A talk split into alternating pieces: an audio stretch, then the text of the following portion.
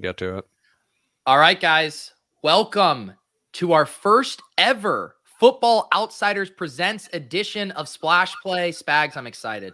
This is a big one for us. We are with one of the most legendary brands at football analysis, doing the same mediocre show you've gotten accustomed to over the last year and change. But we got a lot to hit on. We got week one takes, we got the waiver wire snake draft, the return of Numbers Don't Lie, where Pete will have to guess between three stats and find which one is fake. So, a ton to get to. So, let's do it, my friend.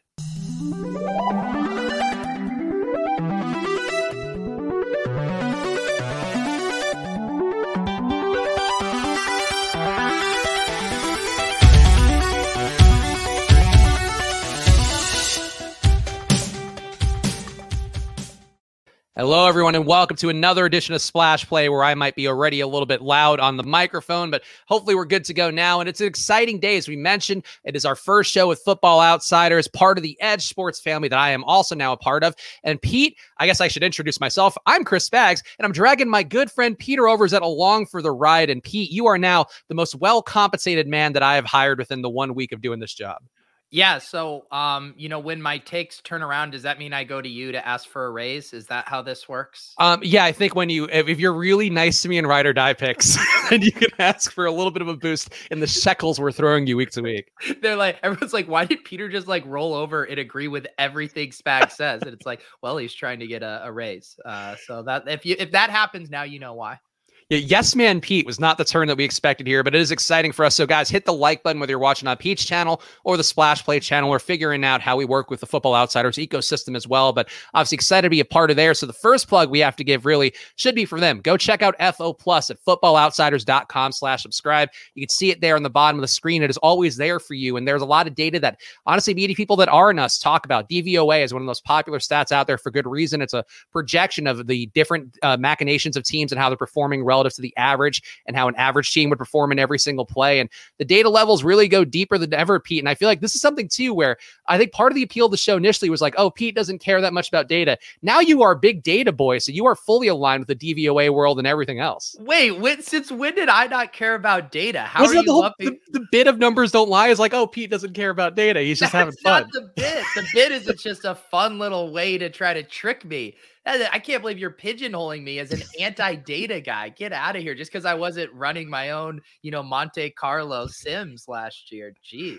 Well, either way, Pete will now be a big data guy after previously only watching game footage for 30 seconds and deciding on all of his takes based off of that. But um, go check him out, footballoutsiders.com slash subscribe. We'll talk more about that. Another thing which we're going to be talking about more here, edjsports.com, EDJ sports, not the other way it's spelled. Uh, go there, the matchups page. I have a test case where I had one of my friends as a guinea pig uh, do the four most uh, the bets that were really the biggest discrepancies that they have running 100,000 simulations per game. Um, that's what they do for their lines. And then, you know, you can weight them against the consensus out there from the books. It's another way to make some money out there. I know people out there are always looking for easy bets, and, you know, it's not going to happen every week. My friend went four for four on the ones that we talked about that were the biggest uh, change between an EdjSports line and the books line. So we'll talk more about that as we go. We're not just going to be shilling every minute of the show, I promise, but just trying to get the plugs out there because I think there's a real value to just having another perspective out there, especially one that comes with the power of 100,000 simulations, Pete. That is that is a lot of simulations. I know previously our pal Brick, uh, Brian Hooper, has shamed me for the size of my sims, and now I've got more sims per capita than anybody out there on my side. I know we are now um we've turned into simps for sims i think is what's happened between you know first with brian on lols then i'm uh you know partnered with run the sims you got the sims going on over at football outsiders i mean just simps for sims everywhere I, that is good brand. I, I, love the way your brain thinks. Already, we have the marketing copy, and then the shows we'll be doing today. We're going to do the recap of Week One. Numbers don't lie. Waiver wire, snake draft, Monday Night Football preview. Thursday, we're going to do the midweek news, the DFS build, the Q. I think a Q and A is what I have built in, Pete. But the lineup build, I think, seems like the most fun here because that's something we haven't done before in the show. But we had a lot of fun doing that in the ship chasing crossover shows where we did a little happy hours. Yeah. Oh wow, that was just a flashback. That seems so long ago. Yeah, we uh we'll have to run those back again this year, mm-hmm. especially on the holiday weeks. I think those are very fun times to uh get the band together for uh, a very drunken lineup build.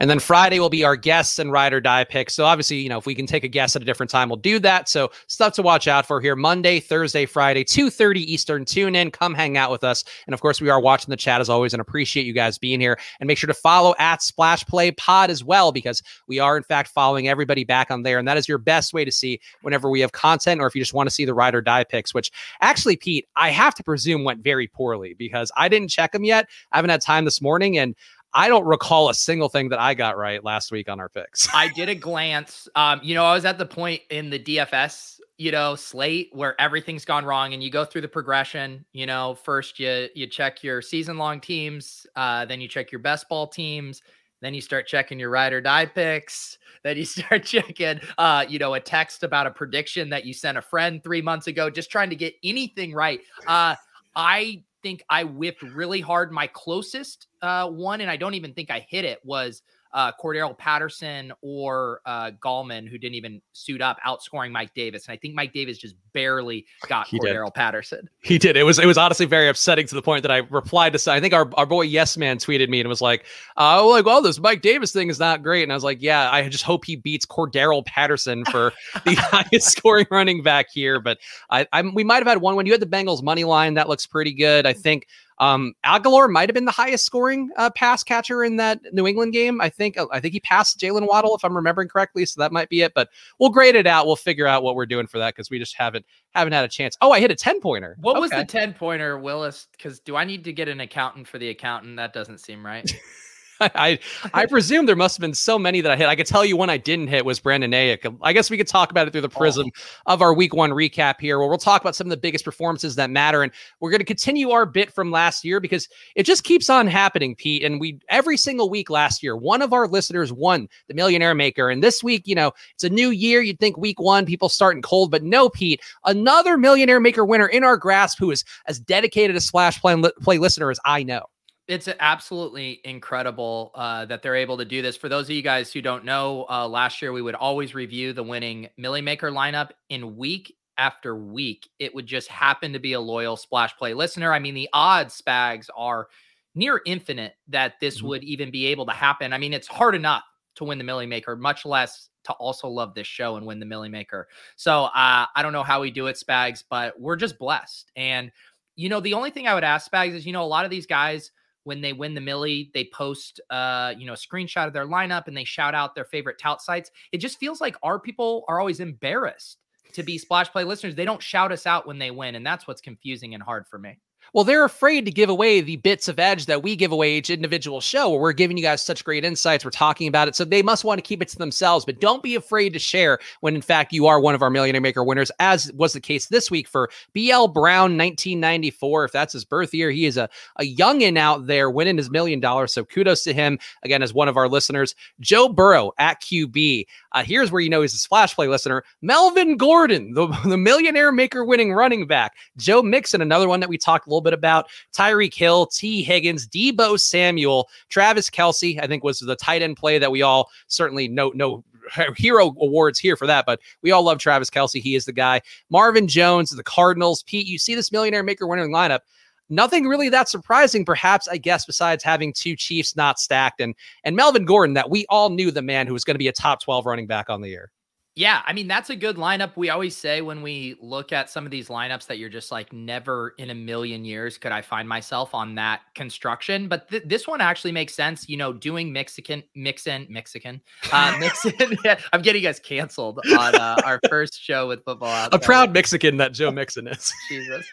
Um, you know, you you have the kind of unorthodox double stack with the running back and the pass catcher. No uh, bring back there. Uh, he probably could have had, I'm guessing Thielen would have probably helped him out there as mm. well. Uh, but getting Deebo, I, I, assume Deebo outscored Thielen by like four or five points, right? So that's probably, yeah. and that's the hard thing. Like I might stumble on that lineup, but have Thielen as the bring back and not Deebo. And that's how you win the Millie Maker. You just have that slightly uncorrelated piece that goes off for a few more points uh, there. But very nice lineup. Surprised they were uh, willing to eat a one off Marvin Jones there. But yeah, jamming both the Chiefs. I mean, uh, I was talking to Leone the other day, and he was like, just how good would your lineups be if you just blindly played Tyreek Hill and Travis Kelce every week? I mean, it just yeah. it, it works out so many times. Yeah, I did the Awesemo on the Contrary show on Saturday. Just you know, just not say goodbye because I'll be doing some more shows with them too here and there. Obviously, with my full time job being at EdjSports, and they had mentioned that uh, the Chief stack like broke their top stacks tool because the percentage of them being the highest probability stack, you know, or highest scoring stack rather, like is so high that they it was just everything else looked muted in in sort of comparison. And then also, you know, obviously the lineup construction is kind of weird because it's not accounting for the value, and yet those guys still get they're still the most important plays. So something to keep in mind, especially in a week like this week where that was the only game over a 50 Vegas total besides the uh, Arizona Tennessee game, which we saw ended up being a bit of a dud from fantasy perspective. So, uh, you know, still a lot of logic in just taking those high total games, no matter what the price point is. But let's talk about some of the news from week one. And guys, hit that like button if you can. Got a lot of people in Pete's chat right now. So hit the like button, whether you're watching it on there or on the Splash Play channel. Always like some YouTube creators' content that you enjoy because it just helps us out a bunch. Matt Stafford and the Rams, Pete, we talked about this a little bit. I told you um, that I believe they are Super Bowl contenders. I don't think you pushed back too much. And I thought last night they looked like it as much as you could have expected here, throwing downfield. Stafford, not perfect, but I think there's a lot of signs things could be better. And I would have liked to see more from DeSean Jackson, but Van Jefferson doing his best young DeSean Jackson too. So Cooper Kupp looking spry. This team to me seems like they have the potential to be world beaters. Yeah, I think they're going to be really good. They're they're very balanced. They have all the elements that you'd want to make a, a, Super Bowl run. From a fantasy perspective, I was encouraged to see Darrell Henderson's role. I think uh, he has a very kind of secure role. You know, there was some talk that he might be in a more 50-50 split with Sony Michel, which obviously would have been a bad run out for him, you know, going to from being the lead back to in a 50-50 on a guy they just traded for a few weeks before the season starts. So I thought that was good. I mean, Kupp, Woods, Higbee, all going to have monster seasons. If you were a fantasy analyst that didn't tweet out that Darrell Henderson and Tyler Higbee played all of the snaps last night, you are no longer a fantasy analyst. That was the test you had to pass and uh, a few of you uh, didn't pass it apparently. Yeah, I didn't pass it, I guess. I was just too enamored with seeing Matt Stafford. Actually, really Sean McVay, the joy in his heart watching Matt Stafford actually Matt Stafford actually throw the ball downfield uh, with no fear as opposed to what he's been seeing the last few years. So that was a big win. And the one thing I will say, which might be a hot take, and this goes in two ways. Andy Dalton, I thought, like he shouldn't be starting. I think Justin Fields looked better. We talked about that pretty much all offseason. Justin Fields, to me, looked like the most fantasy ready QB. Everybody knows he should be starting. They're just not doing that. But Andy Dalton, I felt like he looked pretty good. And also his hair was fantastic. Like the flow was really kicking for for you know a guy who's gotten beaten up, uh, beaten up as the gingers out there unfortunately do uh, with the you know the stereotypes against them. Looking handsome and looking like a fairly competent QB, just not one that should be playing over Justin Fields this is the point in the show where I admit I didn't watch the game, so I'll take oh. your word for it that Andy Dalton looked good. He had like great hair. Eric Eager uh, from PFI should I, I, think PFF's the one the one forbidden thing, but he's one of our friends. Uh, so I could say it, I guess. I'll get I'll get a Mexican, slap on the wrist. Mexicans and competitors is the name of this episode. no, we, we tried to talk honestly, and I have to talk honestly about Andy Dalton's hair. That it looked fantastic, like it, you know the, the old school lacrosse player vibes, where you know they would talk about the lettuce or the flow. Like great hair on Andy Dalton, and again, that was that was the key thing for Andy Dalton. Yeah, uh, you know it, it's funny because we saw both the Bears and the 49ers get their uh, rookie quarterbacks on the field. And to me, it's so funny because these coaches are trying to spin it as the like, you know, this is or how we can deploy them in these like package situations. But they know deep down that these are the most talented quarterbacks on their roster and that there's just still some of this like old school football guy mentality in them that they just couldn't let themselves start the young, exciting QB. But it's they have the new toy in the garage, so they had to take it for a spin around the parking lot, even though they know they should just be driving that Ferrari around town all day. I don't know if this analogy holds up. I think it's good, and I agree. like you know, the they were saying during the game too, like the RPO, the run pass option that was going on with Fields in there. You know, David Montgomery does operate pretty well in that. Not going to be something you're going to get the same results with an Andy Dalton, and I think they saw they got a taste of what it would look like. But I agree, it, it just harkens back to that old Breaking Bad scene with Mike, where it's like it's a half measure, is what it is. Just putting in Trey Lance for a few series and he looks great, putting in Justin Fields for a few series and he looks great. Like it's just going to increase the groundswell of people that want these guys to play, and they should be playing. Uh, speaking of a guy that I wanted to play, a lot of people out there wanted to play, and boy, did he play. He's on the thumbnail on the Splash Play channel. Jameis Winston, 14 for 20, 148 yards, and five TDs as the Saints crushed the Packers 38 to 3. And this is one that we thought might happen, Pete, but are you buying Jameis being this good, or is it something with, know a lot of people made fun of Aaron Rodgers' appearance at the press conference afterwards, looking like an absentee father? was one of the jokes that I enjoyed, but are they this hapless, or is this just Jameis being maybe lucky for one week, but also potentially being the best version of himself. Yeah, I think it bodes really well for Jameis. I mean, they were down a, a, lot of weapons. Obviously, no Michael Thomas, no Tre'Quan Smith in that game. You know, they have uh, young, kind of unproven guys. Uh, even Marquez Callaway, who was supposed to be their stud wide receiver who emerged, he was pretty quiet. It was Deonte Harris and Juwan Johnson and uh, even Adam Trautman kind of carrying it, of course, with Alvin Kamara. So the fact that they've had so many injuries, so much turnover in their personnel groupings, and Jameis was still – this dialed in, I think is incredibly encouraging. Uh, but like those other coaches we just mentioned, uh, they still couldn't help themselves getting Taysom Hill on the field for a few snaps. Yeah, and that's going to be the case, I guess. I, I, get it. I certainly get that he's a little more mobile than Jameis is. Who uh, the, the, comparisons of Jameis when he was running on plays were not the most flattering out there on Twitter, but still, I was impressed by Jameis. I'm happy to see him be a good version of himself, and I also think the Packers they're not going to be this bad all season. Like I think people might be afraid. There are some maybe some signs of a season from hell, so I certainly wouldn't buy in. Yeah, but just based off the offseason, Davante Adams not re-signing an extension yet. I think there's a lot of things that could be bad. So something to keep an eye on, but you really can't make that judgment uh, this early in the year. This one made me sad, Pete. Ryan Fitzpatrick injures his hip. He's already on IR now. Taylor Heinicke is going to be the starting QB. And you kind of saw that offense, Pete, really look bad as the Chargers uh, ended up winning 2016, so not the biggest win, but but Heinicke, like he's got a lot of moxie, a lot of fight. We saw that in the playoffs last year, but this offense to me takes a gigantic jump downwards. And I know Football Outsiders DVOA had a massive discrepancy with you know a projected Ryan Fitzpatrick versus whatever XFL level Taylor Heinicke is going to be doing out there. Yeah, I guess maybe I'm not quite eh, i mean it's obviously a downgrade uh it's weird that i'm the one you know standing the backup qb that's normally your role it's on true. the it's one of my bits. but, but you referenced the playoff game last year and the one thing i like about him the thing we don't like about these backup quarterbacks are the ones who come in and they're nervous they're not pushing the ball downfield they're you know standing in the pocket we saw some pluck you know from Heinicke when he came in and was willing to be aggressive you know he had that uh, touchdown pass to logan thomas in the game which was a nice kind of like contested catch situation where he just threw it up and let Logan Thomas make a play. So uh, it's not as fun without Fitzpatrick, but I don't think this is the death knell for Washington. I think they can be passable. And I think Heinicke could be one of those guys who, with you know more weeks of starters reps and getting comfortable, could grow into I don't know competent quarterback play. And I think too, Washington, you know, the way they had success last year was it certainly wasn't Alex Smith doing what he did as sort of a game manager. It was that defense really oppressing guys. So I think in that perspective, like it doesn't necessarily change how I feel about Washington being a team that could win the NFC East. Like the defense is what is going to matter the most there, but it's, it's just such a drop off to me from what I hope from Fitzpatrick, who plays sort of the uh, platonic ideal of what I would like to see for a QB, just throwing it downfield with some degree of recklessness, but you know within reason, knowing what he can do, running for touchdowns, all that. Uh, Heinicke's going to run a little bit. I think too. I, I'd say you have to downgrade all the weapons. Though, would you agree with that part at least for fantasy?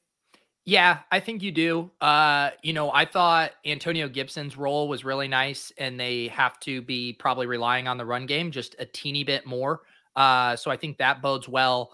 I think McLaurin it, I think he and Logan Thomas will still earn uh, targets at a steady clip. I think it's really kind of those ancillary guys that Fitzpatrick could have propped up. Like we were going to see the spike weeks from Dyami Brown. We were going to see the eight for 90 yard games from Adam Humphries uh, with Ryan Fitzpatrick. And now that overall, like the pie being super big with Ryan Fitzpatrick, I think that range of outcomes is now, you know, greatly uh, diminished. The other big thing that jumped out when combing through some of the data here from this game, Mike Williams, 12 targets to Keenan Allen's 13. And this does come with the post Anthony Lynn life. Joe Lombardi, now uh, the offensive coordinator, new head coach as well, and Staley uh, for the Chargers. So do you think this is possible, Pete, that this is just how it's going to be? Because I think this is the thing that, uh, as a casual observer of the Chargers for the last few years, it felt like, you know, Keenan Allen's great, but Mike Williams deserves more of a look as a, a downfield threat and a guy who probably could do more with his big body and pretty good speed and all that, good route running as well. I think this should be the case. Like these guys should probably be even in targets. Maybe they're not going to both be over 10, but they should be treated like equals in an offense. And I think that was a really encouraging sign. Yeah. This was one of the off-season news kind of hype pieces that I kind of ignored, and it was you know the team saying that he was going to be the X uh, Michael or uh, Mike Williams in this you know same offense that the Saints were running, and it was kind of like. Uh, is is he? You know, this offense is still going to funnel through Keenan Allen. Is kind of what I thought. So it was pretty encouraging to see that, and I think it speaks to as well, they never really settled on a third wide receiver that they loved. You know, it seems like Josh Palmer, the rookie, is is going to be the guy, but not all of these rookies are are these first round guys that can come in immediately and crush. So I think they could just have a really narrow target tree. I mean, Jared Cook didn't look bad too, but if Austin Ekeler uh, also isn't catching a ton of passes, that's the other thing I'm trying to figure out signal versus noise here. I mean, there was only one target to the running backs in that entire game, and that was Justin Jackson. So it makes sense in that context that the wide receivers would be getting the majority of the of the passing targets. But I think things will balance out a little bit. I think it will kind of return toward Keenan being the target hog, Ekeler getting a decent amount, and then Mike Williams settling back down. But it was encouraging. I mean, I think it could trend in the right direction for Mike Williams. Yeah, I think that's a fair take to have. Like, I don't expect it to be level, but I think if you can get to Keenan Allen being around nine targets a game and then Mike Williams seven and a half, like that's a pretty big improvement on where he's been. And, um, you know, and certainly some games too, Keenan Allen we know can get hurt. So if Mike Williams is sort of a little more equipped to step in as a wide receiver one, um, just by running similar route trees and all that, I think there's a chance that could be a logical move too. So something to watch out for, but probably one to not completely overreact to yet. Um, also in the NFC East, uh, people really mocked. I just need to point this one out. People mocked Nick Sirianni coming in his early stumbling press conferences as the new Eagles head coach, and he trounced a much more ballyhooed first time head coach and Arthur Smith, who came in. Uh, Pete Schrager uh, doing a lot of the hype for him on some of the podcasts I was listening to this week, and I have to say, Pete, like Philly looked good, and Philly looked like they could be lively in games that are maybe a little more defensively minded. I don't know if it was just the Falcons not fully figuring out this offense or what, but they oppressed the hell out of them and really made their lives miserable. Sacked Matt Ryan an uncomfortable amount of times and just kept bringing the heat on him. Philly, to me, I think if you're taking an NFC East bet right now, especially knowing that Fitzpatrick is hurt, I don't hate the Eagles as the bet to win it all, or not to win it all, but to win the East. Yeah, I mean, for me, it's still the Cowboys, but I don't want to take away from what you just said. And that's, I think the Eagles are going to be super, super fun for fantasy. Jalen Hurts uh, led the quarterbacks yesterday in rushing yards. We saw the rookie Devonta Smith look awesome in his debut. Uh, I mean, y- you really know that these rookies are legit when they can come out and produce week one. We saw it with Waddle, we saw it with Chase, even uh, my guy Rondale Moore getting in the mix there. So uh, talented there. Also, Jalen Reagor, who many mm-hmm. left for dead after last season, a little flop lag on him. He looked good there. The tight ends, I think Zach Ertz is a little banged up right now. Um, uh, so Dallas Goedert could get some more run. I think this is going to be an awesome offense. And then I'm also talk about like deep stashes here. Uh, the rookie Kenny Gainwell uh, basically just kind of dispatched uh, uh, Boston Scott, who like mm-hmm. barely played. And so if this is just a two man backfield with Miles Sanders and Kenny Gainwell, both of those guys are going to be fantasy relevant. Um, so yeah, I'm I'm stoked on this offense. They looked really good.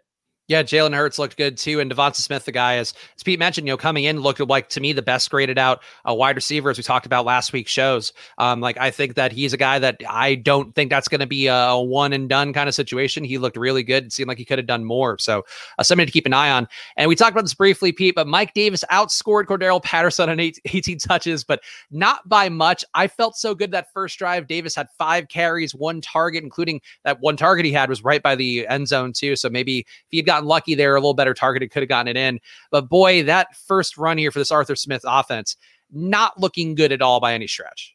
Yeah, PayPal in the chat talking about how awful the Falcons offensive line is. Uh yeah, this this was kind of part of the reason I was a little hesitant on the Falcons just cuz I thought they had implosion potential. Like no one was mistaking them for world beaters coming into this season and I think we kind of see um, you know what? Uh, the question is: is is this going to be a normal type of outcome for them this year, or was this just you know a rough start? I think their passing game will be fine. I mean, we know Matt Ryan's competent. We know Ridley and Kyle Pitts are going to be great. I thought Kyle Pitts was an easy fade yesterday in DFS with his ownership, mm-hmm. but his usage was great. He was playing a ton. They were using him in the slot outside. I think he's going to have better days ahead. But yeah, the running game, it could be tough for them. If they're in negative game scripts and the offensive line is bad, um, I think Mike Davis is going to have to get it done in the pass game if he's going to get there this year.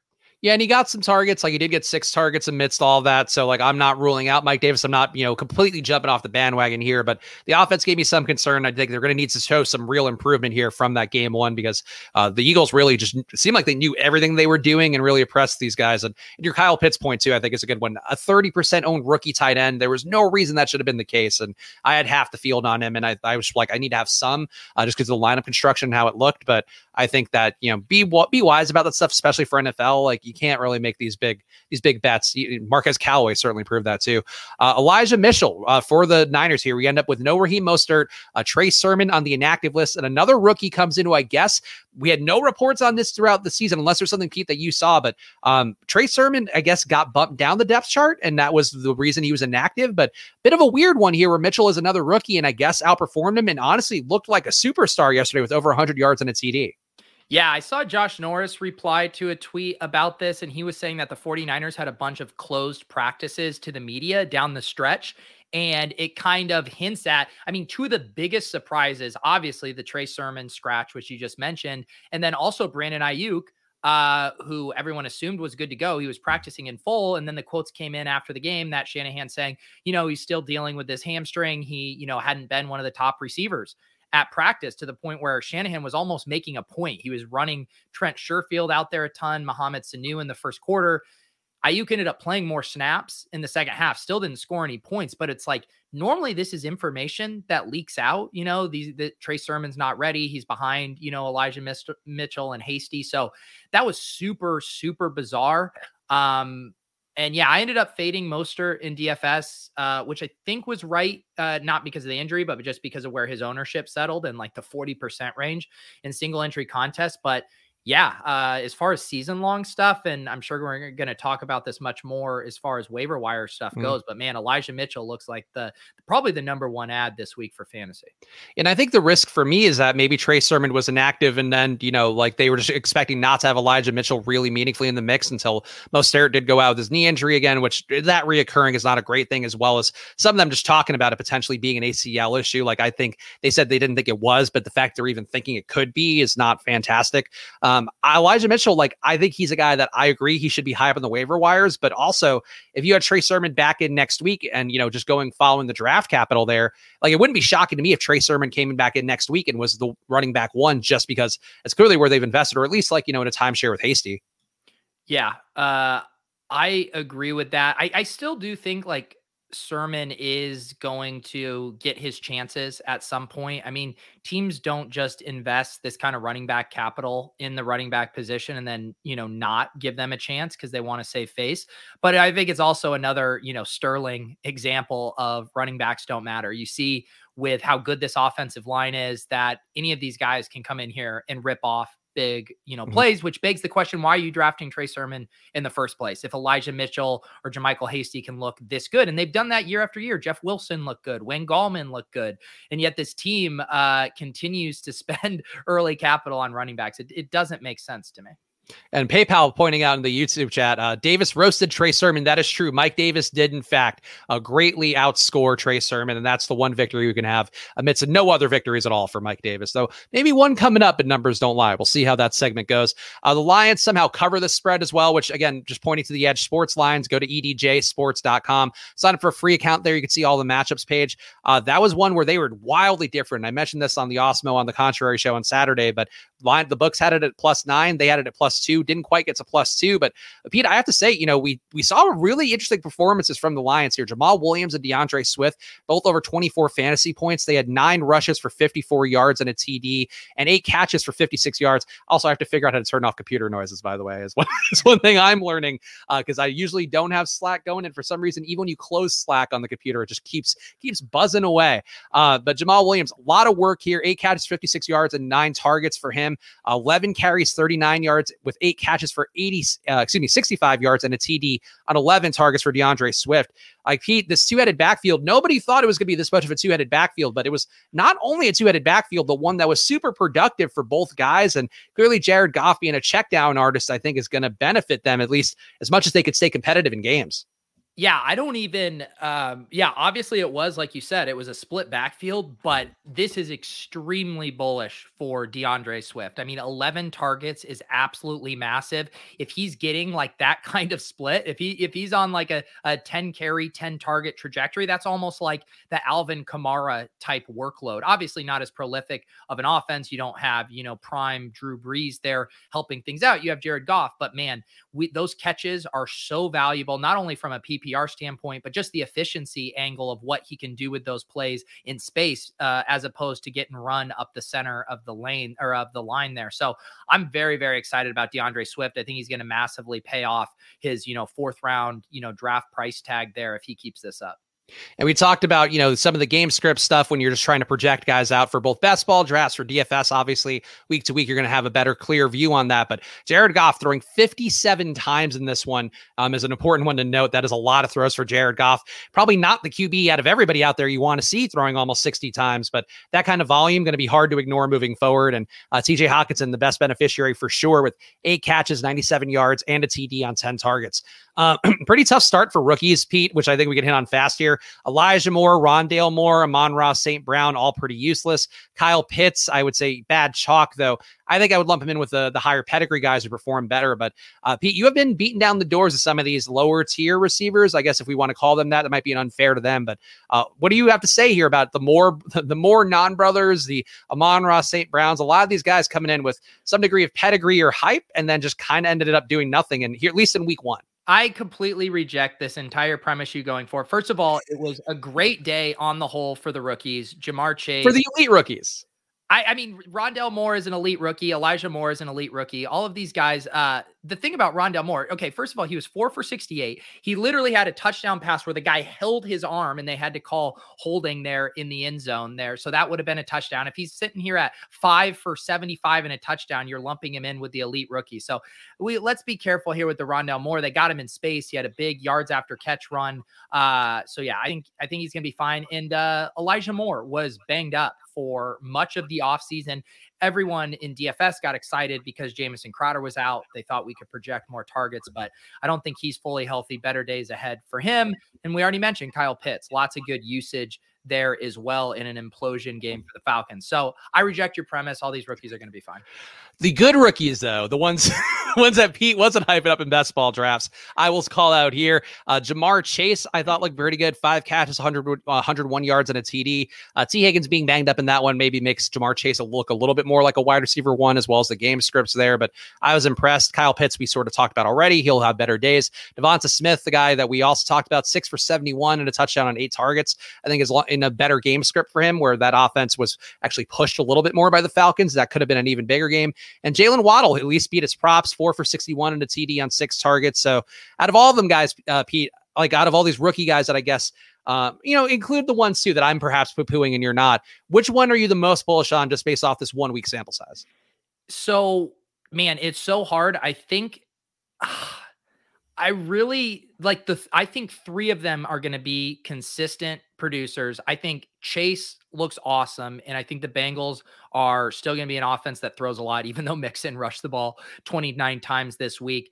Um I think uh Waddle is going to be great although there's some you know uh uncertainty with Will Fuller coming back and knowing what his target share will look like. And I think Rondale Moore is going to have kind of a very steady role in this offense. And him and Kirk will probably alternate the kind of spike week touchdowns. But I'll answer your question. I mean, Ja'Marr Chase is the one you have to be mm. excited about the most. I think he is the one that can garner a truly elite target share uh, as with the season progresses. And we know he just has the talent. It, it was funny too, because I have a flashback to when AJ Green was a rookie for the Bengals uh, and he got loose for a long touchdown in week one of his rookie year. And then seeing Ja'Marr Chase do that again. And these truly elite guys um, produce right away. And I think that's what we're seeing for Chase. Yeah, I think it's still going to be some weeks where you do see, you know, Tyler Boyd be more useful, or you do see Tee Higgins be fully healthy, and then you know there's a little more coverage shaded Chase's way, and you see Higgins kind of have those outlier weeks too. But I agree. I think Chase is probably the one I'm most intrigued by, though. In terms of just not having competition for targets, and I think being in, on a team that probably won't be defensively as amazing as they looked yesterday, I think Devonta Smith is probably the one I would just want the most because I think people just uh, still down on the size thing, which is weird, and people still down on just I don't know maybe they don't see this being that big of a box score game, but he was really wide open on that touchdown. He probably could have had more if the game was competitive. So all stuff I'd keep in mind. Uh, let's speed run through the rest of these notes here so we can get to the rest of the segments. And guys, hit that like button if you can. We're bringing all the information that are in our delicate brains here for you guys. So help us out. Hit that like button.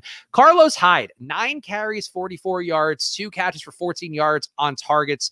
Um, actually, I didn't put the target number in here, but two catches for 14 yards. He outtouched James Robinson, five rushes for him, 25 yards, three catches on six targets, and a runaway win for the Texans. And this is one, Pete, that to me, I think last year, James Robinson was so game script proof because they were just tanking, just running out the clock quite literally on their year. I think this is really bad for James Robinson, and I believe in him still. But Carlos Hyde having the Urban Meyer, you know, stamp of approval from having you know gone to OSU and all that, I think is not great. But I think just looking at the numbers, like maybe there's something I didn't see because I did not watch all of that game. But uh, James Robinson, to me, I love this guy last year, and I feel like he just might be screwed because the team is trying to win, and also like there's clearly a veteran back that Urban seems to like more just off this one week sample. Yeah, this is very, very bad for James Robinson. You basically have kind of three strikes against him now. We know this team is going to be awful. They're going to be in a ton of negative game scripts. They had to air it out the whole second half. So I think we're going to see a ton of that. Then on top of that, um, he is splitting work to with Carlos Hyde. Like you mentioned, they each had uh, 11 touches, uh, and Hyde actually led the team in carries with nine. So this is very bad for him. I guess the one kind of you know thing he could maybe hang his hat on is he did have three catches for 21 29 yards so if he is getting involved a little bit more in the passing game like as stubborn as urban meyer is if at least he views carlos hyde as the short yardage and you know goal line back but allows robinson to be the pass catching back that could help but it seems like it's just going to be a pure split he was using them interchangeably uh, mm-hmm. and if you're in a 50 50 split on an offense that's going to be down and throwing a ton. I just don't think that's that's a good combo. And in that same game, I'm going to harken back to a few weeks ago. We did a best ball draft of the stream where Pete made us draft Phillip Lindsay over Mark Ingram after I pointedly asked, pulling up the depth chart, isn't Mark Ingram starting for them? Mark Ingram, Pete, responds 26 carries, 85 yards, and a TD in a Texans upset that was called by the EdjSports line. So another reason to go check them out, edjsports.com over there. Uh, but Pete, I, I, think obviously I'm victory lapping this too early. We know Mark Ingram's not going to be a 25 plus carry. We assume not a 25 plus carry guy all year long. But for week one, he really did show like at least if he gets the volume, he's going to get results. And he got the volume and he got the results. Yes, Spags. If uh, if the Texans continue to blow out uh, the opposition this year, I will wave the white flag on Mark Ingram, who will, you know, just be the second half, you know, uh, grinder uh, to win these Texans victories. So, uh, yes, 26 carries though is impressive in mm-hmm. that you would have thought with kind of their stable of running backs that it would have been a little more even. Uh, but they clearly trust Mark Ingram. They like him in that role, and uh, yeah, I don't I don't have anything else to say other than I still prefer Phillip Lindsay. I, the Texans, I think, too, like an interesting team here. I'll, I'll, see how the edge lines look for them moving forward, but I think there's something interesting here. Just I know the reason that they were a little bit over I would say overvalued relative to the market, but valued, I guess, appropriately relative to the market was that the defense apparently made a lot of additions that are just league average, and they were not league average in a lot of spots last year. So something to keep in mind here that maybe this team will be a little friskier than people realize, but but probably not like a contender for anything real, barring something miraculous happening over the next few weeks and months. Uh, Christian McCaffrey returns 21 rushes for 98 yards, nine catches for 89 yards on nine targets. Pete, that's the biggest workload of the week, or at least right up there with everybody else. And I think the one thing you could say is like this Panthers offense, we could talk about the Darnold part, but McCaffrey just getting that workload. If you invested in him and people, I think, talk themselves out of it for whatever reason, either the Chuba Hubbard part or just him coming off injury. And he is that dude once again that you probably need to be playing him in cash for sure and, and probably playing him more often than not in a lot of situations. Yeah. Uh, he looked awesome and it was like a quiet performance. You know, you're watching Red Zone and you actually, I didn't see a ton of Christian McCaffrey, but he's just slowly mm-hmm. racking mm-hmm. up yards. Uh, I think he almost had 100 yards uh, in the passing game and 100 yards rushing. 98 is, in rushing and 89 passing just just absurd usage. I mean, I thought there was just a little bit of uncertain. Like he was still the 101 just by a long shot, and yet there was still like coming off injury, new quarterback. You never know. Like, what if even if you throttle Christian McCaffrey's workload down a little bit, like that meaningfully changes his kind of ceiling outcomes, and that is just was all uh, worry for not because he's just absolutely back. He's going to be the best running back play every week. He's healthy, and uh, yeah, find a way to jam him in your lineups. And then uh, in this game, too, Corey Davis, a beast, five catches, 97 yards, and two TDs on seven targets. I guess, quick answer, Pete. Do you think that holds up here? And a, a Jets team that was also missing Jamison Crowder and clearly a little banged up and maybe still getting used to some of their younger guys? Um, yeah, I think I think with the Jets, I think it's just going to be a little bit until Elijah Moore is fully healthy and caught up to speed. But I, I I, my gut still tells me that him and Corey Davis are going to be kind of co 1A and 1B in that offense uh, once we uh, progress through the season. But you got to give it to Corey Davis. Like he produced in the preseason. Uh, and you know, the knock on him last year in Tennessee was he was kind of the garbage time producer. Teams were rolling over, you know, coverage to AJ Brown. They were stacking the box against Derrick Henry, and he was always open. Well, yesterday he was, you know, more or less the focal point of the defenses, and uh, he still got loose. And Zach Wilson seems to love throwing to him. So uh, I, I think he's he's set up for a great year.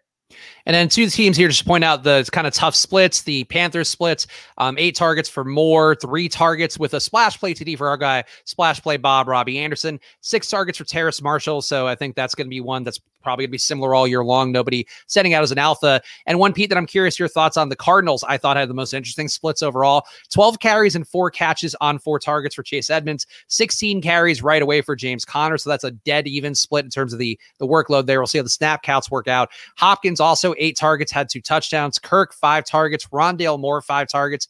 AJ Green, six targets. Like, do you believe in any of these guys relative to volume? Because the volume, it seems like, is just not going to be there with all these guys getting a little bit of love.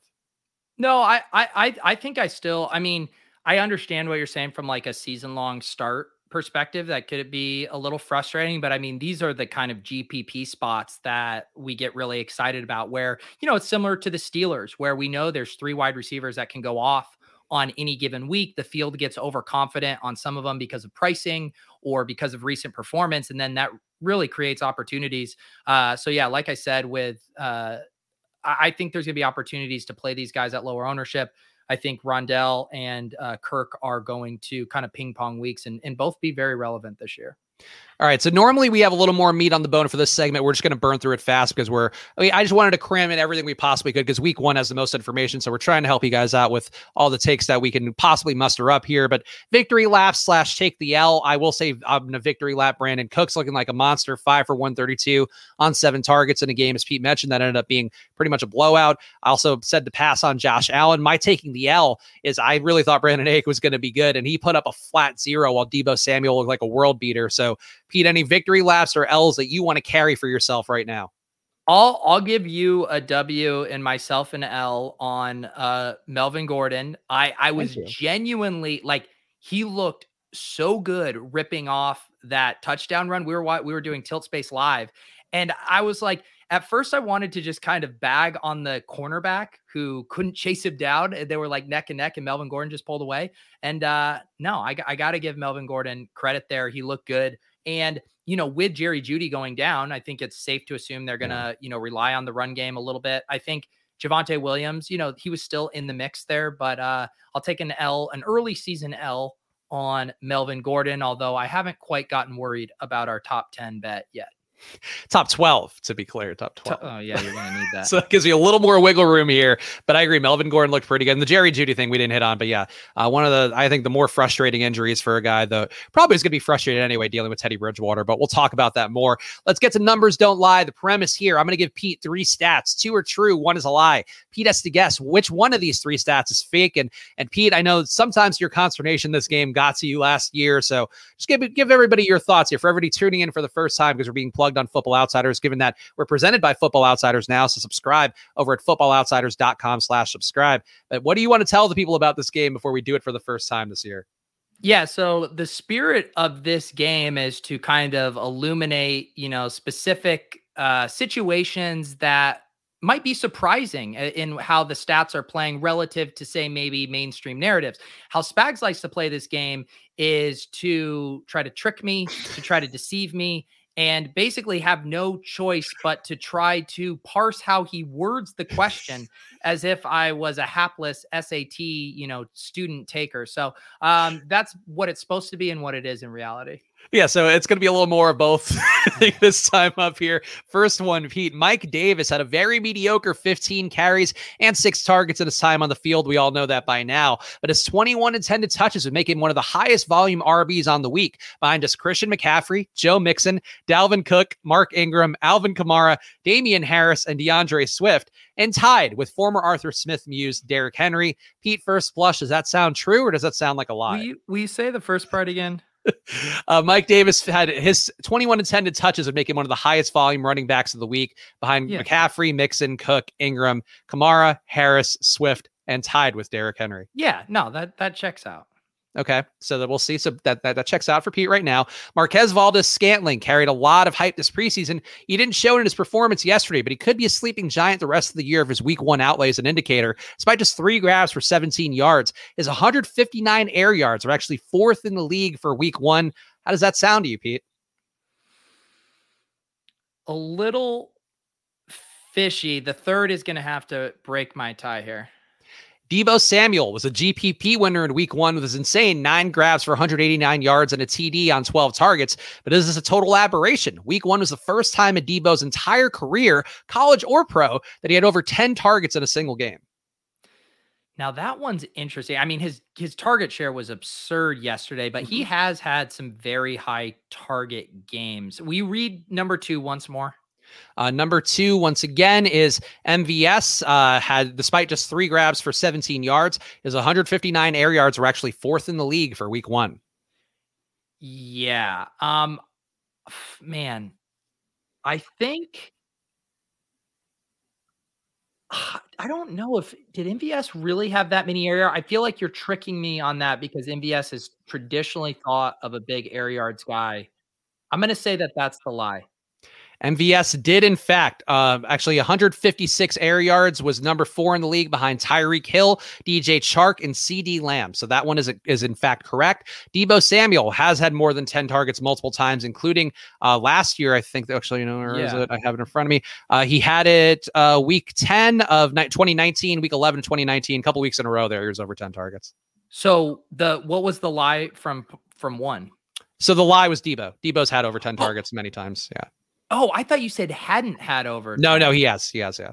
Okay, I I would have chosen that one if I didn't misunderstand. Maybe it. I misspoke, and maybe that was part of the game. Pete was just to make sure you're paying attention. But no, Deebo has had the targets. MVS though, um, deep, yeah. I mean, MVS is a, an air yards king, despite really one of the worst box scores of everybody football.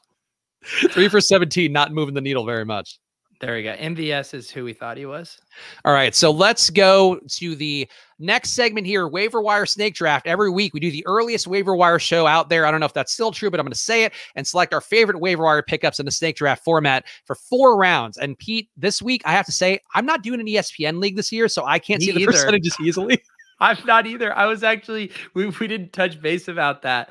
Um, well, that was yeah. So last year, Spags and I were both in ESPN leagues, and we would use the percentage to kind of make sure that we weren't just you know making too obvious of plays. But uh, Spags and I both ditched the uh, the ESPN. Let's let's do this in good faith, Spags. Let's okay. try to work under the assumption of a guy that should be mostly available in a 12 team ESPN standard yes. league. And, and, if we're wrong about it, you know, feel free to fact check us. I know the chat will do that, but obviously, you know, we're, we're trying our best to help you guys out. But unfortunately, this is one blind spot I wasn't personally prepared for. I thought they would still be able to access it without being in a league, but apparently, apparently not so much. But Pete, I am a gentleman, and this is our first show with the Football Outsiders brand. So I'll give you the first pick here so you can really make a big impact on everybody out there. And I'll, also give a shout out, and we could this will kind of help, and I can share this with you next time. Uh, mm-hmm. Rotoviz has their early waiver wire article up by Sam Wallace, and he puts the ESPN percentage in parentheses on all the options here, so we can we can reference that a little bit. Uh, so my first, I mentioned it earlier. I think just with the uncertainty with Raheem Mostert's uh, health and how much we know this 49ers offense is going to run, I think Elijah Mitchell is the priority add this week. Uh, I think you make a case for some from other guys, but as far as the blend of immediate production, upside, even potential standalone value, even when Mostert does come back, just knowing Trey Sermon has fallen out of favor. I think Elijah Mitchell checks basically every box we want off uh, from a w- early waiver wire add. And I will say, so I don't know this is the right pick to take as the number one overall in our waiver wire snake draft concept, where we are going to go, you know, I'll get two in a row here, but I'm going to take JaMycal Hasty just because what if Elijah Mitchell also gets hurt? What if they don't want to play Trey Sermon? I think just putting him in the mix here, he's probably not, he's not, definitely not worth the FAAB budget uh, that you'd give to an Elijah Mitchell, but I think just pairing these two together makes sense to me. And then for the turn, I guess honestly, based on the air yards, I would take MVS and just in the hopes that I think he'll have better weeks. Like I think, you know, that stat definitely jumps out. Number four in air yards. We did have all the preseason hype. And really a lot of it was on Aaron Rodgers for not being great this week, I think, more than anything. So I'll take MVS on the turn here. So my two picks, JaMycal Hasty and Marquez Valdes-Scantling. All right, West Coast Gem uh, spoiled my second pick here. He is it correct. It's Kenny Gainwell. I'll offer the caveat that I much prefer Gainwell in half point or full point PPR leagues. I think he's just a little less exciting in uh, standard formats because he is he does have kind of that Nyheim Hines role. But I think the thing that's encouraging about him is just his skill set overlaps a lot with Miles Sanders, and so I think you get that nice blend of standalone value. He got on the field uh, a decent amount in week one, and if Sanders were to go down, I think he just slide right into that Sanders role. So that's always the kind of blend I'm looking for in my zero RB bench stashes and PPR stashes. A guy who I can plug in in a pinch, get me seven, eight points. And then if Miles Sanders were to get hurt, then Kenny Gainwell's probably, you know, a top 20 running back with uh, a decent amount of ease, I would imagine.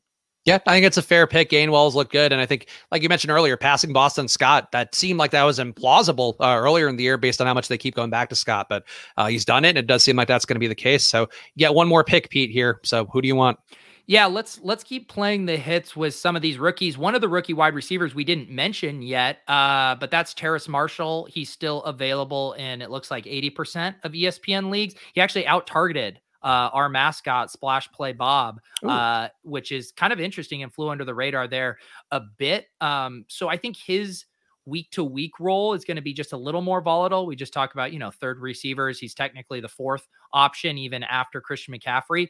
But again, if he's already earning that kind of level of targets, and then if there were an injury to basically any of McCaffrey, Robbie, or DJ Moore, Terrace Marshall would be a pretty easy weekly start. So I kind of like that blend there. And we know these rookies just generally get better as the season goes. So I, I like Terrace Marshall. All right, so for me, it's going to be now that I got two back to back. I'm going to go target the Jameis Rising Tide, and I think Juwan Johnson's intriguing because he is the big bodied guy. We saw him have the touchdowns yesterday. I know that always he's always going to have a couple touchdowns in a game, but I and I think too like the volume wasn't great, but I do think he clearly has a functionality within this role, which is that Deonte Harris, Marquez Callaway, until Tre'Quan and and Michael Thomas are healthy, like they need a big bodied guy who can sort of get those end zone targets and those red zone targets. So I think that's what Juwan Johnson is. So I'm going to advocate taking him, Pete, and I'm also going to take Deonte Harris because, you know, we know Callaway has been drafted enough. He had the preseason hype. Harris is the one who ended up having the big play yesterday. I think that Callaway and Harris basically every week will be one to one comparisons, and he should have been split ownership yesterday. That was what I ended up doing with my lineups. And I don't know if I gave that take publicly, but I did mention that, you know, going to Harris was probably the pivot move. Uh, that to me is just what it is every week. Take those guys, treat them evenly. But Juwan Johnson to me really had a role. So I think just take the both of them and hope that one of them can sort of bubble up and get a little more volume moving forward.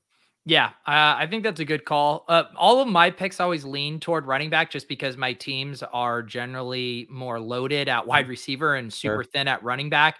Um, I, I, will just uh, we can we can mention a few honorable mentions, but just based on the way I'm kind of building my teams, Larry Rountree I think would be my next guy. The whole offseason we were kind of debating who's the running back two here. Uh, he had nine carries and Joshua Kelly was a healthy scratch. Uh, so to me, you know, Justin Jackson is still in the mix there. He's the one we mentioned got the one target, but Rountree I think is interesting to me as a as a as a stash. Um, if Ekeler were to run into injury trouble again, I think it would be a split, obviously, with Jackson, but I think Rountree would actually be on the good side of it. I think it could be like a 60, you know, percent uh, share for Rountree with Jackson working in on some passing downs. So, um, you know, in the opposite way that I mentioned, Gainwell would be way better for PPR leagues. I think Rountree is a better running back stash for uh, standard leagues because of the kind of touchdown and goal line role expectation he would have. And then since I am, I, I guess like I get your logic why you definitely would go a little more RB heavy. To me, I always like the wide receivers that try to track, you know, try to pinpoint who's going to go, you know, rise a little bit higher than they probably are expected to. Anthony Schwartz for Cleveland was one guy who jumped out, just getting more of a workload than I would have ever thought. Like he wasn't somebody that was on my radar at all. But with Odell Beckham out, like it wasn't Peoples Jones took the jump, it was Schwartz. And I don't know what that means, Pete, because honestly, I don't think I've heard anybody say the name Anthony Schwartz before that game was actually on and he was doing something. But um, I thought Schwartz was kind of an interesting guy that I just want to sort of mention as I think we've we've both have given our four picks, but but Schwartz to me just like it was a weird line, and I think probably not one of those lines that happens very often. But if Odell stays out, like I just know what to make of that because it seemed like he was going to be a go, and then him being out with the ACL recovery situation is not great. Yeah, well, it was like one of the most. I mean, we talk about how tricky preseason is for trying to figure out what's real and what's fake. I mean, Donovan Peoples Jones had like one of the best preseasons that you've seen from both a performance standpoint, buzz standpoint, and uh, and he was basically non-existent in that game. So you know, seeing Anthony Schwartz there, I think is interesting. The offense also really funneled through the tight ends there too. I think Hooper and Njoku both got a decent amount of burn. Um, so in a run-heavy offense, I think he's going to be hard to predict as far as when to start. Um, is this my last pick? Um, I think, uh, yeah, you you might have one more. I think I don't, I don't. I think we might have done four already, but just do one more anyway. uh, okay. No, yeah, because I've done. I've yeah, because I we run. I did. I think I did four. Okay. Yeah, yeah. So I guess I'll. I'd take your choice of if either of the Cardinals uh, wide receivers are on the waiver based here. Uh, Rondale Moore is still available in 80% of leagues. Christian Kirk available in 96% of leagues. I guess that makes sense. Kirk was I was drafting him in every underdog draft. Uh, but in standard leagues, I can see why he would have been on the waiver. Uh, but I think you add either of those guys in, in the same thing. You're going to get spike week production from them. Um, you know, probably not reliably, but that's why it's spike week production. But then on top of that, if there's an injury to one of them or DeAndre Hopkins, I think you're looking at a really, really defined role there. So, and we know this offense is just going to be awesome. So I, I would take a stab on a Cardinals wide receiver if you don't have one yet.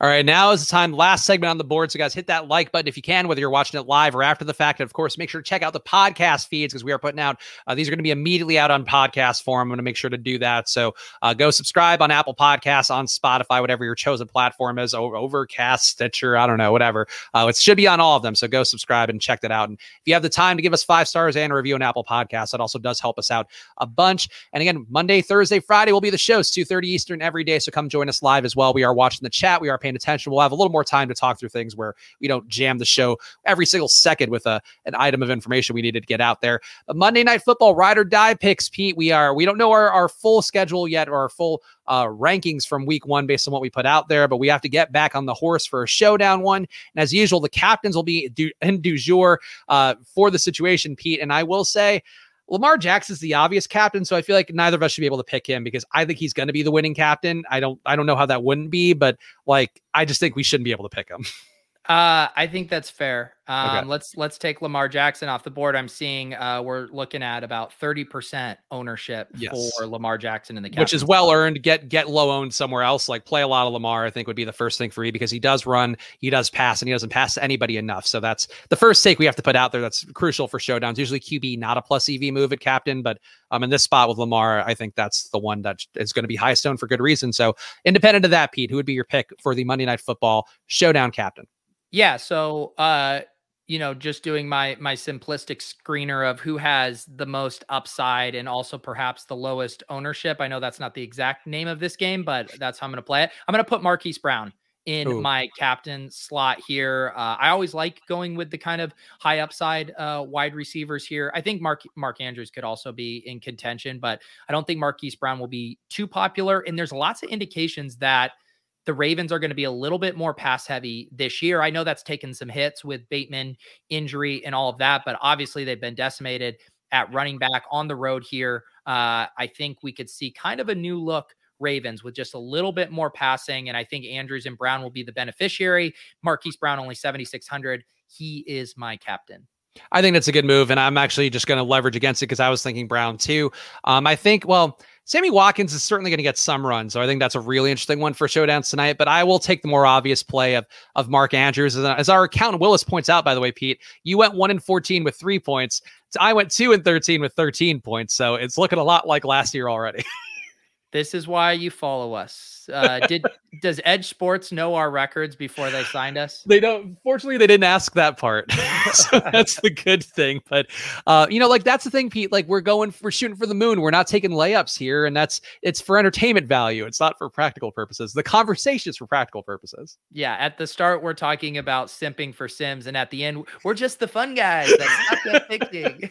we're trying to play it both ways. That's yeah. we want to have our cake and eat it too, and that's uh, being bad at the picks part. We look, we're gonna run hot some weeks, guys. Week one is a tough one. we got to get the you got to get the feel. It's like being a boxer. Like you got to figure out the depth. You know, you got to get your range here. That's uh, we need the the Jameis LASIK potentially. There's a lot of things we need to address after week one.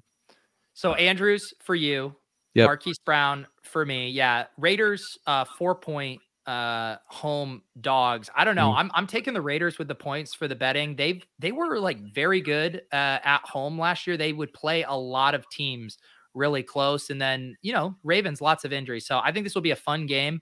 Uh, no one asked for my betting pick, but I just gave it. No, I think that's a good one too, and it's worth pointing out the EdjSports line, as I mentioned, sometimes falling the discrepancies can be a good move here. Uh, the EdjSports line for this game is at 43. The books have it at 50, so maybe taking the under on the 50 would be a good move.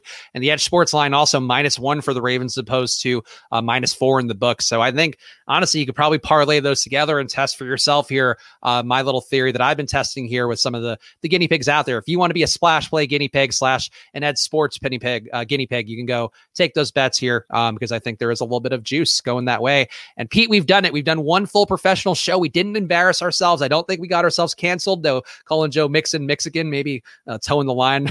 as close as the episode got. But any first thoughts here for our first show brought to us by Football Outsiders? And of course, people should be subscribing to them as well at footballoutsiders.com slash subscribe. No, it feels good to be back in the saddle. I'm also uh last year we did this show late on Sunday nights and I was like mm-hmm. a shell of myself. Uh by that time I'm just like, you know, trying to uh, you know, power You did your best. You put on a brave face to your credit. I yeah, but doing these in the afternoon now, bright eyed and bushy tail. I like that we have our set schedule of rolling on 230s uh, on uh, weekdays. And like Spags said, might be a little variability there based on our guest on Friday. Uh, but yeah, excited to uh, settle into a normal cadence here. Yeah, so subscribe on Pete's channel. Check out the Splash Play channel as well if you just want to see the episodes easily without um, having to funnel through Pete's content. Though obviously all of his content is worth checking out on the Peter Overzet channel. And make sure you're subscribed on Apple Podcasts and Spotify. And if you got five stars and a review, sign our, our podcast. I don't know if we're going to do the guest book wedding thing this that bit this year, but we'll think I of something fun here. We'll, I we'll ran get... out of analogies for that. it was it was doing well though. I feel like the your your people were really trying their best to keep up with it, but it was it was a tough analogy to keep going for sure. There's only so many uh, wedding guest book analogies you can make. but either way, we appreciate you guys being on board for the first official show as part of Football Outsider. So thank you guys for watching. We'll be back on Thursday, 2.30 Eastern. So come join us then. And we appreciate you guys for tuning in. Catch you soon. Good luck.